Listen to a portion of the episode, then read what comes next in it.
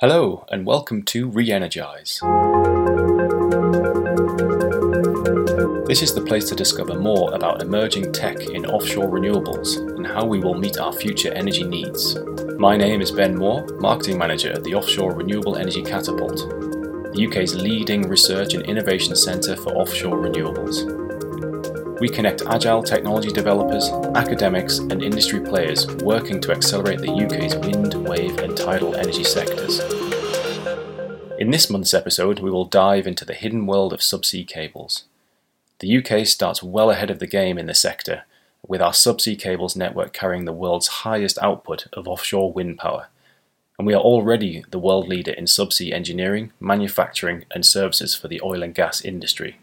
With that being said, offshore wind cables require a surge of technological innovation in the coming years if they are to cope with the scale up of offshore renewable energy and deep water operations required to meet the UK's ambitious net zero targets.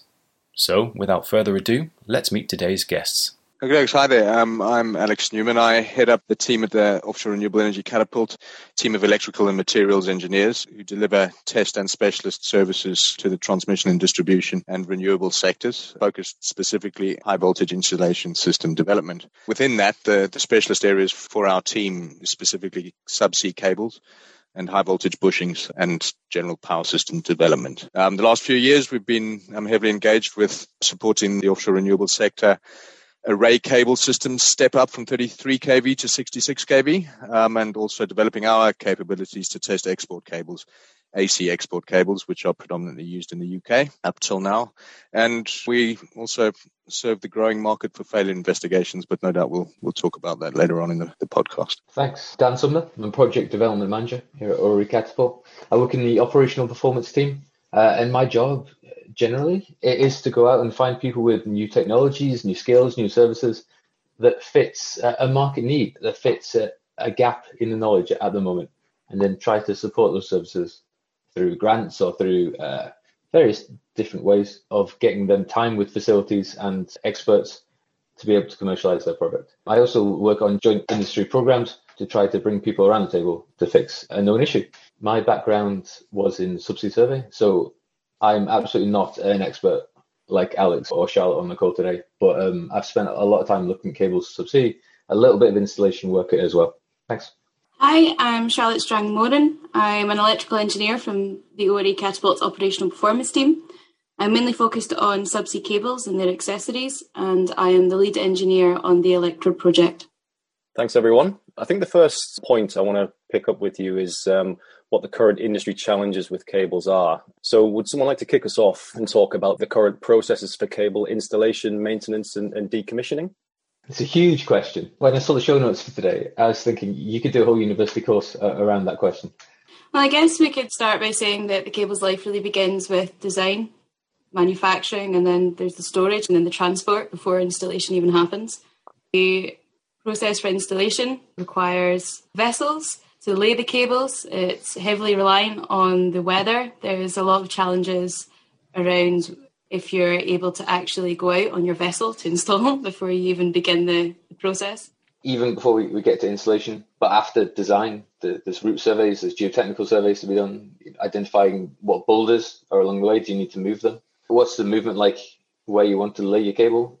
Are the environmental conditions right? Are there any UXOs in the way before you even finalize your route?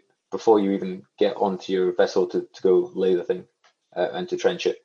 You need to make sure as well that the design has suitable cable armoring as well as the burial of the cable to protect it, which is normally up to around one to two meters. Where you can't bury the cable, you have external protection as well, such as concrete mattresses, rock dumping, or cement bags from my perspective, a, a, key part which is often overlooked because it's it's not part of the action that sort of occurs after the cable leaves the factory door and gets loaded out onto the vessel. Very much about the qualification processes, post design development work. Then there's the the pre qualification and the qualification test work that gets carried out. And I think that the point I wanted to raise on today's chat was, was very much about that being fit for purpose and the, the fact that the standards scenery that revolves around or that cable system development revolves around is very much based on dry cable design and land cable design. What we're doing nowadays is um, we're bundling three cores together um, armoring them up and putting them underwater um, and expecting them to last for 25 years. And I think there are a lot of operational lessons being learned now. And the challenge for us really is to translate those those operational lessons into um, more appropriate and, and practically implementable test regimes to make sure that the qualification processes are actually appropriate for the operational environment that these, these cables will be subject to over their lifetime. Very much from upfront before it gets to the cable door, there are shortcomings to you know to what's being done now and has been done up till now. And I think um, just to put the you know the context, I think the, the first offshore wind farm in the UK was in Blyth, I think commissioned late 2000 or early 2001. So we're just hitting 20 years now of operational experience of offshore wind. But the majority of the developments have only been installed in the last eight years ish. We still are at a very fresh part of the, the operational learning for offshore wind there are a heck of a lot of lessons being learned now. There's a few failures being seen out there, whether it's exports or array cables or the accessories for either. And the challenge is turning that learning into something that stops it repeating itself. Similar to what you said, Alex, but going back to looking at the cable before it even gets installed, one of the things there's been of noticeable interest from the industry is um, tracking cable in more detail digital tracking from the manufacturing through the different phases, the transport, the storage, to make sure that the cable is in, is in appropriate condition by the time it gets installed. I think that complements quite nicely the idea of improving the standards. For my benefit, what are the, obviously can't explain them fully, but who sets the standards at the moment? Is there one unified body that, that looks after this? In Europe, anyway, the predominant international standards used are the IEC standards because, as I mentioned earlier, the issue with the majority of those is that they're not actually written for subsea cables or three core cables, um, for that matter. They, they're written based on single core land cables. They are not directly appropriate. There is uh, CIGRE, the international body that gathers specialists of, you know, high voltage and large power systems around the world, convenes working groups and delivers technical brochures with guidelines, and those are actually adopted by the industry, generally by developers and consultants, to give the more appropriate fine tuning of the the IEC. So there'll be CIGRE regulations that refer to an IEC. So the way I see it is that the IEC is the baseload, the, the real baseline that anything's got to pass to get ready for market. CIGRE adds a little bit of um, context to it, offshore context. But both of those now, that in my humble opinion here. The, the, way I see it is that the CIGRE turnaround time is two to three years to get something out of CIGRE. The IEC turnaround time is five to 10 years to get a standard out. So these are not standards and guidelines that lead the market. They very much follow the market. They follow the learning. CIGRE responds quicker, and the learning from CIGRE generally goes into IECs and as, as, well as other stuff. It's interesting. And do you think, um, Alex and Dan and Charlotte as well chip in here, you know, that cables in terms of the priority for an offshore wind farm? Do you think that's sort of gone up the priority list, or was it always an absolute priority for owner operators in, in your experience? I'm a cable focused engineer, so I'm a frustrated engineer. Um, I, the way I see it is that the cable's not the last thing to be thought about, but it's certainly not the driver. I think, yeah. rightly so, look, the turbines are the power generator um, if you're building a power station, you focus on the turbines, and I think that's that's another thing that offshore wind is, has had a challenge with. You're not just building a power station; you're building a power station and a distribution network and a transmission system. That's quite different to just building a power station. So the same thing seems to be happening in floating wind as well. The balance of plant is seen as a not the primary driver, but I think that's natural. So when you're looking at the cables only being about 10% of the original project cost and the lack of um, reliable evidence that's out there for cable failure, you can see why it's not high up on people's priorities. They don't have to put an awful lot of project cost, and there isn't much consideration to the failures that can occur. But as we all know who are in this call, like cable failure is a is a common thing. It's um, an insurance claims. No matter which insurance company you go to, they'll say it's between seventy to eighty percent of their insurance claims due to cable failure it should be high up on the priority list. And as Alex says, um, you can't have this station of power without it going anywhere. You need the infrastructure, you need the cables and the joints and the terminations to, to carry the electricity to shore. So it's relatively low cost but high risk. If it does go wrong, there's a very expensive lay vessels that you've got to go get out to site. I think that there is a natural commercial cycle as well that we are in the midst of. You only fix something if it costs you money, and if insurance tells you that you're no longer insurable because of a poor track record and operational experience, suddenly the financial director has a say and things get fixed. That's uh, quite a simple way of looking at things, but I think we are in the middle and coming to you know to the end of the first round of that learning really where the insurance community is saying now because of these risks and claims and the costs thereof hang on this is quite an important part of the system hey, hang on you guys might even be uninsurable and then suddenly yeah. it's like oh the, the sector needs to do something about that so standards need to improve the buyer needs to get more informed in this particular specialist area. We're going through that now, I think. So it's an interesting time to be in cable. Absolutely. The last couple of years, the, the premiums have gone up for, for cables. And for those premiums to decrease, you need to improve the reliability of cables. So you can't you can't lower the cost of premiums until you improve the performance of your cables. The big focus for the first 15 years of offshore wind, or for the first 20 years actually, has been cost reduction. And the whole sector has responded really well to that. You know, generation, balance of plant, installation, it's all dropped its cost remarkably well to the point that um, offshore wind is competitive with other forms of generation. That cost reduction has resulted in a number of effects in the cable supply area. And I think there's been consolidation of the cable suppliers. Um, some of the more premium cable makers have actually left, for example, pulled out of the array cable market because the margins have been squeezed to that extent that they don't feel they, they would be, you know, the opportunity is greater on high voltage cables rather than selling lots of low margin cables that carry greater risks from a warranty perspective, I suppose.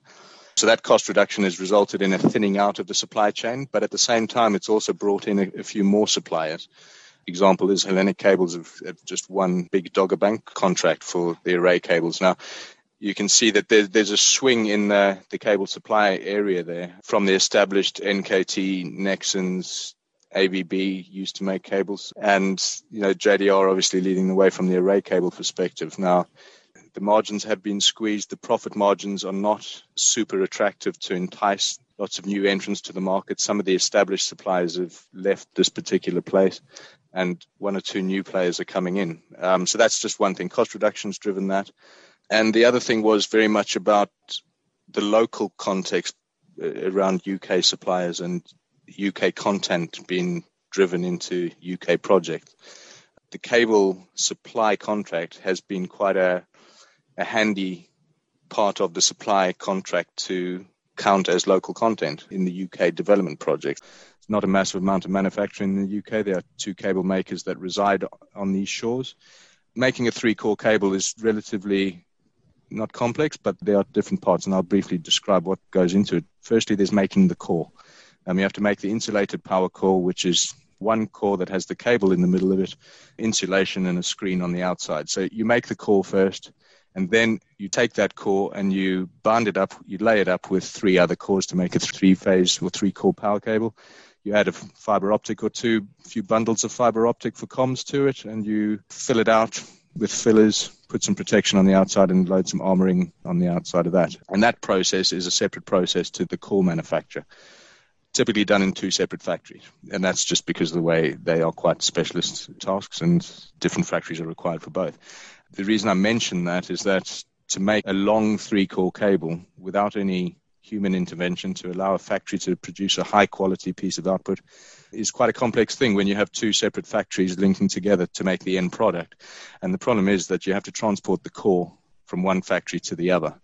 Now, the, in the UK context, um, both manufacturers, I think, that reside on these shores can either do one or the other, but they can't do both in this country. So, what happens is the core gets transported across the ocean um, to another factory, either from the UK or from Europe to the UK for laying up or vice versa.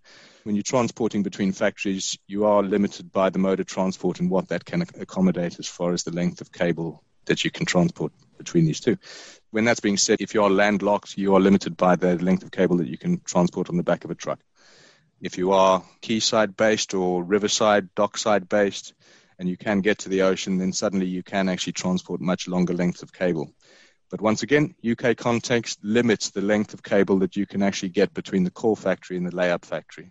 So you are limited to between and quite a bit less than 10 kilometers, probably less than 5 kilometers in most instances of how much core you can transport between factories.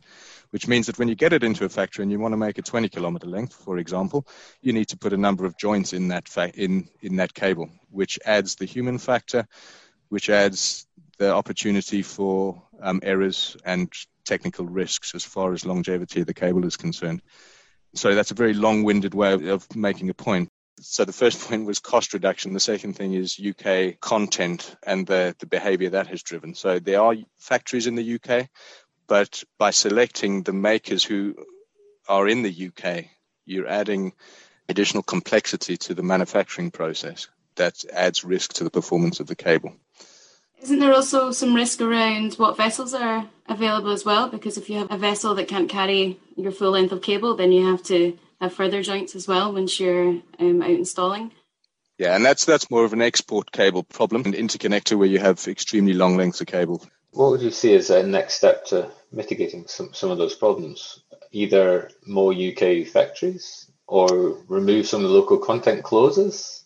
No, you, thank you for yeah. thanks for that. That's that was what I wanted to get onto. That's that's cracking because um, it's an opportunity to get more factories in the UK. Now that's not easy to do because cable makers are located all over the world and they don't all have full overflowing factories that makes them want to build new factories. So that that is a challenge. But one would like to think, you know, the, the in post Brexit landscape that um, this would be high up on the list of priorities is actually enticing inward investment back you know to the UK and this is an opportunity to say actually if you can put a meaningful contribution to UK content through the cable and transmission and distribution system there's a quite capex intensity to the the cable supply section of the contract.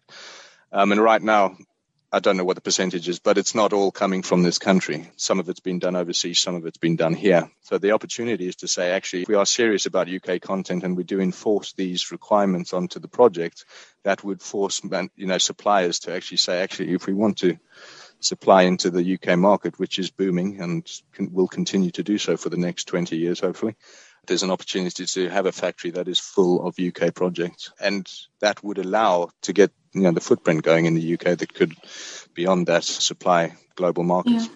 It seems to me that there's also an opportunity there for dynamic cables since we're moving into this new floating offshore wind.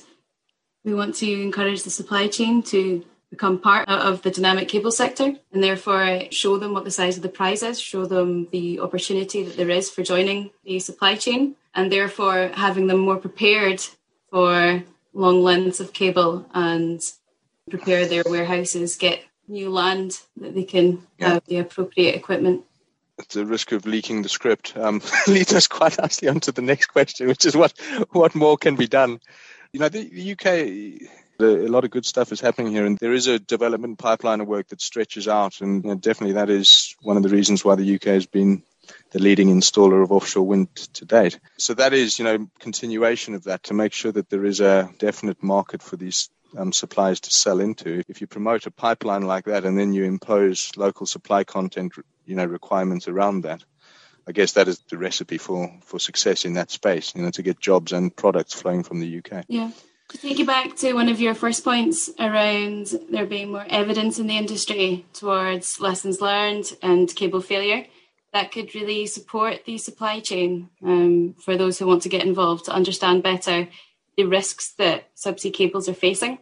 So I would say that what more could be done would be to improve the amount of information that's out there for SMEs and organisations to have a better understanding of the challenges and this could be done through either availability of data from condition monitoring systems from projects, or it could be just from event data that can be collected and then trended and provided to the industry. Couldn't agree more. Um, I think you know the more information that's out there, it allows people to have conversations and for people to learn about the issues. You know, if there are serial failures or you know common issues that are being experienced between power system owners, there is a need to to share that. And you know, as we mentioned insurers earlier, the insurance community is is reluctant to insure some of these projects because of track record. Yet, um, a lot of the information on failures is being kept um, because it is gold dust to financiers and insurance community who are trying to manage their own risks and get their own competitive advantage in this space. Now that that unfortunately doesn't help a bunch of engineers who want to learn from each other. Puts the handcuffs on, but I think you know Charlotte's dead right. that We can be involved with supporting the industry to get more information out there so that people can share and talk about the issues. That will naturally um, not naturally, it still needs a lot of work, but it will allow the feedback from the, the, the operational experience back into the upfront design and standards world. And it's currently being done in other industries.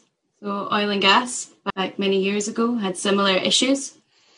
And they now have databases, a variety of different databases for pipes and cables that look at reliability metrics, which provide them with information and insight, which, um, if we had that in the offshore wind industry, it would be hugely beneficial.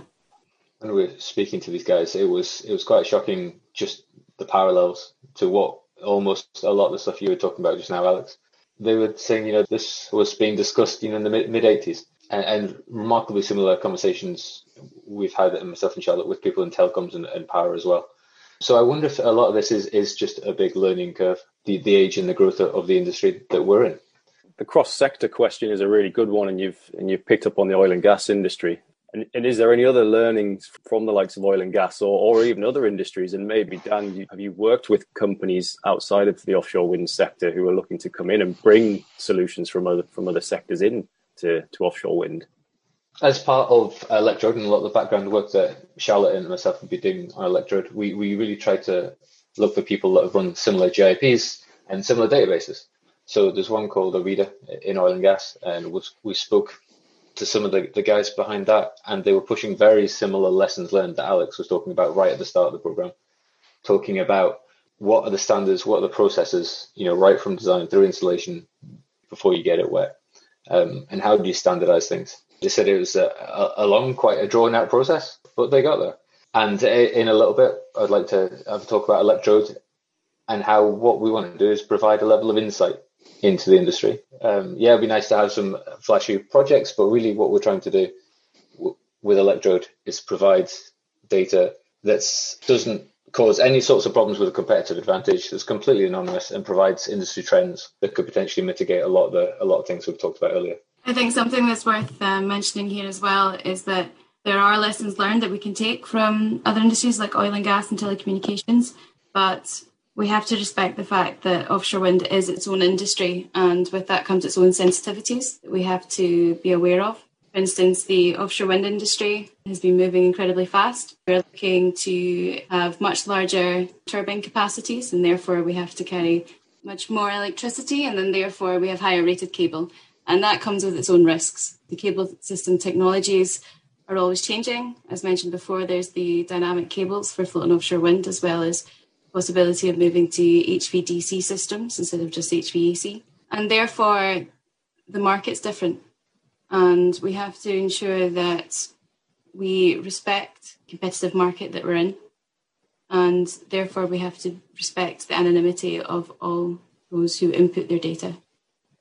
Charlotte's dead right there. It's very different, but my tongue in cheek response to what can we learn from other sectors. And you know, our lab services renewables, oil and gas transmission and distribution, and it's you can see the commercial outlook um, is vastly different from all of those, and that is a result of the constant requirement for offshore wind and offshore renewables to drop their prices. That combined with a fast moving technological background with new generators, higher power, higher voltage systems coming online, new technologies, DC, things like that, it's not conducive to cost reduction. That's not what happens in growing systems. Cost reduction happens when you have established dominant designs. And it's almost a conflict of interest there to say, okay, we'll knock all these suppliers on the head, keep telling them to do it cheaper, yet telling them to do it better and harder mm. at the same time. And I think that, you know, that if we learn something, it's almost like we've done cost reduction. Sure, there's more to go. We've got to actually pause there and say, actually, if we want 25 year lifetimes for some of this equipment that's going out there that might be possible to extend that even. We've got to allow some margin, and margin costs money. So a race for the cheapest solution is not necessarily, sorry, a race for the cheapest capex solution is not necessarily a race for the, the best power system. You know, over a 25 slash 50 year lifetime. I like the fact that you corrected that there to capex because the opex could increase yeah, exactly. yeah. yeah. I think it's worth adding that we're talking about a lot of um, risks about sharing information of failures due to the competitive market. But I think we also need to talk about how it's possible to do that. So we need to work as closely as possible with owner operators and the whole industry to ensure that the trends that we're providing are the trends that people are after and it's exactly what the industry needs. And without that interaction with the industry, then the, the trends that you produce could be could be pointless. And it's it's now in everyone's interest to do so. If you want to bring down those insurance premiums, it, it might only be part of a larger story, but a significant part of it is improving your designs and doing more condition monitoring, effectively showing that you can do what you want to do with those cables. With the condition monitoring, it's a whole other discussion on its own, I think. When you're looking at condition monitoring, you also need to think about how you collect that data and how you use that data.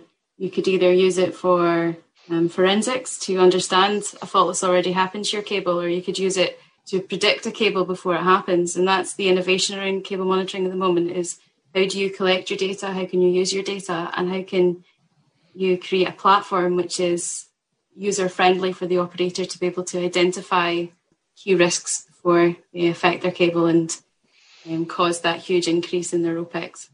Condition monitoring, in my view, is a, is a bit of a Oh, I, I, don't like it personally, um, and that's a quite a strong thing to say. But the reason for that is systems should not need condition monitoring.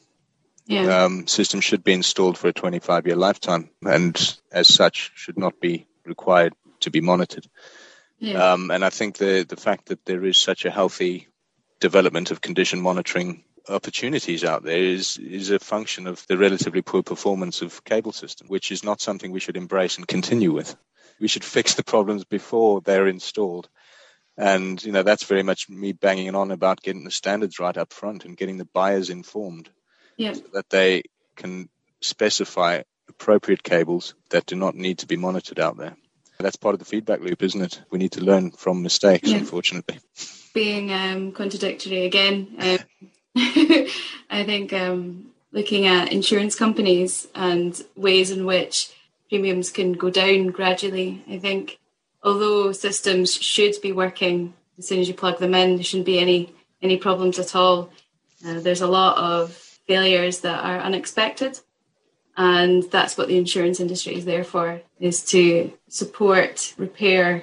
I do think that condition monitoring systems are needed, and they're needed to confirm that your system is safe, and therefore reduce your premiums. So if you can show that your cable is in the best health and ensure that your cable uh, can predict a fault before it happens in a way in which an insurance company can say, yes, okay, you have a cable that's being monitored for partial discharge, for temperature, acoustics, and therefore we think that your cable is going to be much safer than one that isn't, and then therefore you get a cheaper deal. So I think that condition monitoring systems do have a purpose I don't think they should be used to say that, okay, we don't need to worry about anything beforehand because we have a condition monitoring system. But I think that they have their own role in the system. Yeah, I think, look, there's a balance to be struck here, isn't there? Um, you know, because of the distributed nature of wind farm developments, there's a heck of a lot of assets out there. And traditionally, the condition monitoring that has been applied has been the likes of DTS, you know, temperature sensing along a cable system, but that's predominantly used on export cables um, because they are the high value items. Fibers are installed in array cables as well, but it's the complexity of the systems that are required to manage and monitor these condition monitoring systems that make them unfeasible and impractical when you're in a control room and you see all the red lights flashing from condition monitoring systems that are misbehaving um, because of the complexity of the systems, they are the first to be ignored. Even with DTS systems on export cables, they are mostly ignored and utilized when there's a failure. So they are not used as condition monitoring systems because they are incredibly hard to manage and to interrogate and automate. Engineers love developing these things because they are interesting and complex and they do add value. But there has to be a balance struck with the, the simplicity of the systems that are installed so that they are fit for purpose. And when I say fit for purpose, it needs to be easy yeah. to use, robust, and not provide false alarms. Um, and that's that's a challenge, isn't it? There's a lot of innovation in the industry just now, looking to um, ways in which you can integrate various systems and to create, and not just for condition monitoring system for subsea cables, but for condition monitoring systems and SCADA for the whole system, ways in which you can integrate all the different systems that are happening on your asset. And I think that's that's where the innovation needs to be key. And I think we need to encourage artificial intelligence, machine learning to help put these condition monitoring systems to better use let's talk a little bit about what ORE Catapult is is doing in this space directly. And and Dan, you've already referred to the electrode project that, that we're running. So could you just elaborate for the benefit of the listeners as to what the electrode um, project is? Talk about how that maybe reduces cable failure, um, the occurrences and the cost, and also perhaps end on what you need from the industry and how can some of the listeners get involved as well. And of course, Charlotte, you can come in on that as well as we talked about a little bit earlier, um, there's definitely an industry need for a fairly regularly updated database of anonymized trends around cable data failure. So that's what ORE Catapult are looking to provide. It's an online platform to trend, anonymize cable failure data. It's going to be looking at cable defects, the types of condition monitoring systems used, lost downtime and generation, and collate all of that data, trend it, and then give out two different tiers of, of deliverables one tier is going to go towards, in this case, the, the end users, um, utilities, owner operators. So if you provide data, you can see your own data in detail against anonymized industry trends. And then the other tier of deliverables is where you just see those industry trends. We don't think there's anything else like that at the moment for renewables. Um, and that's what ORE Catapult are looking to get going. We're calling it Electrode. And what we want to do is get almost everyone in touch with us because if you're if you're tier one, great, and if you're tier two, that that's great as well. We want to create a, a club of people that are passionate about this and want to drive the industry forward. Charlotte, did you want to add anything to that about the Electro product, or did Dan cover it in? I think Dan covered it pretty well. Having shareable anonymous data uh, means you can support the industry's need for understanding key challenges in the industry, supporting new technologies, and providing evidence to back up informed decisions in improving and adapting standards and guidelines as well as reducing project lifetime costs for manufacturing, installation, and operation. So we anticipate that providing access to this information, the industry is able to provide evidence required to invest in new solutions that can in turn then improve the reliability of subsea cables. That's what we're trying to do. At the end of the day, we want to increase the level of insight everyone has so that we can improve reliability. When you're talking about 10, 12 million pounds for cable export repair, you want to improve reliability talking about improving reliability, we'll move over to Alex, and perhaps you can talk about the um, the assets that we've got, of course, that you that you mentioned at the beginning, and you were talking about our high voltage laboratories um, and the research going on there. So I wondered if you just wanted to talk a little bit more about that, and also just to refer to a, a, recent blog that you wrote where you where you said ensuring that hidden design or material flaws in cables are caught before installation is the mission of my team at our UKAS accredited facility. So maybe you could just discuss some of the work that your team's carrying out as well at our high voltage labs in Blyth. Very good, thank you, Ben, for that question. I think as I've mentioned before, we, we're doing a lot of failure investigation work, which is the, a start or one point to start. Before that, of course, we we've been running our labs for many years, um, focusing on qualification tests. Being an independent laboratory, we are the quality assured organization that carries out type tests. So we test to standard requirements or to client requirements, and we provide test certificates at the end of that. Under the same team and the same facilities, we also do failure investigation and experimental testing, um, investigatory testing to see how assets age with time and what the residual lifetime is left after aging and post stress there's a quite a unique insight there. Um, most type tests and um, certainly all the aging work very much has a stripped down visual inspection failure investigation aspect to it at the end of each one, just to assess visually the impact of what you've done to it, basically. So you do the electrical test. If it gets through that, you strip it down, have a look to see if there's any visual in, impact or visual damage that could compromise its operation in service. So that, that's quite a unique aspect. Then we, we work on failure investigation, so we see what's actually happening in the field Sometimes those mimic quite closely what we see in the laboratories, sometimes not. The collaborative service that we provide with our customers and partners is to actually turn some of that learning from failures into test work that allows you to do things quite differently up front to to spot those defects and to engineer them out basically. So um, to bring in failures new failure modes that are being experienced that aren't being tested for turn those into proper test routines. That's quite a nice little cycle that we feel that we add value in. The challenge is then turning that learning into guidelines and standards that can be picked up by the wider community and that that is the challenge. But along with that we we also work on um, in, innovative Innovate UK type projects. One example is we're working with um, Connectrix on a, a, novel water blocking, self healing water blocking material for um, land and subsea cables. Um, so that's looking at new materials to try and make cable systems more resilient. And again, looking at, um, as Charlotte mentioned, dynamic cables, more flexible cables to try and bring in some sort of flexible, more robust and self healing element into cable support and protection systems. That's very much the top of our interest area. As I, I, mentioned in my intro, we've we've done a lot of work in the last five years, really, on supporting the step up from 33 to 66 kV in array cables. We've also upskilled ourselves and upgraded our facilities to test export cables, so up to 275 kV type testing um, on cable systems is what we routinely do now.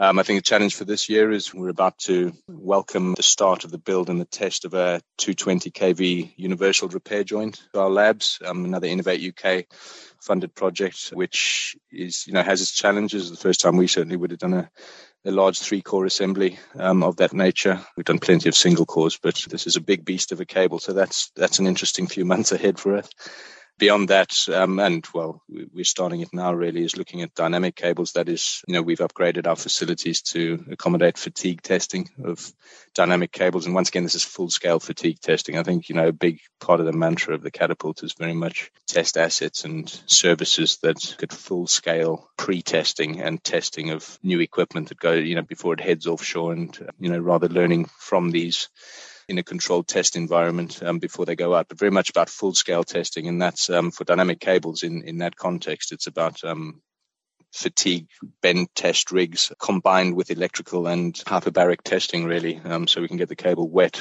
get it moving, get it fatiguing mechanically and electrically. And yeah, that's a pretty interesting field for our engineers for the next five to 10 years, I'd say. Charlotte, Dan, and Alex, thank you for taking part in today's episode.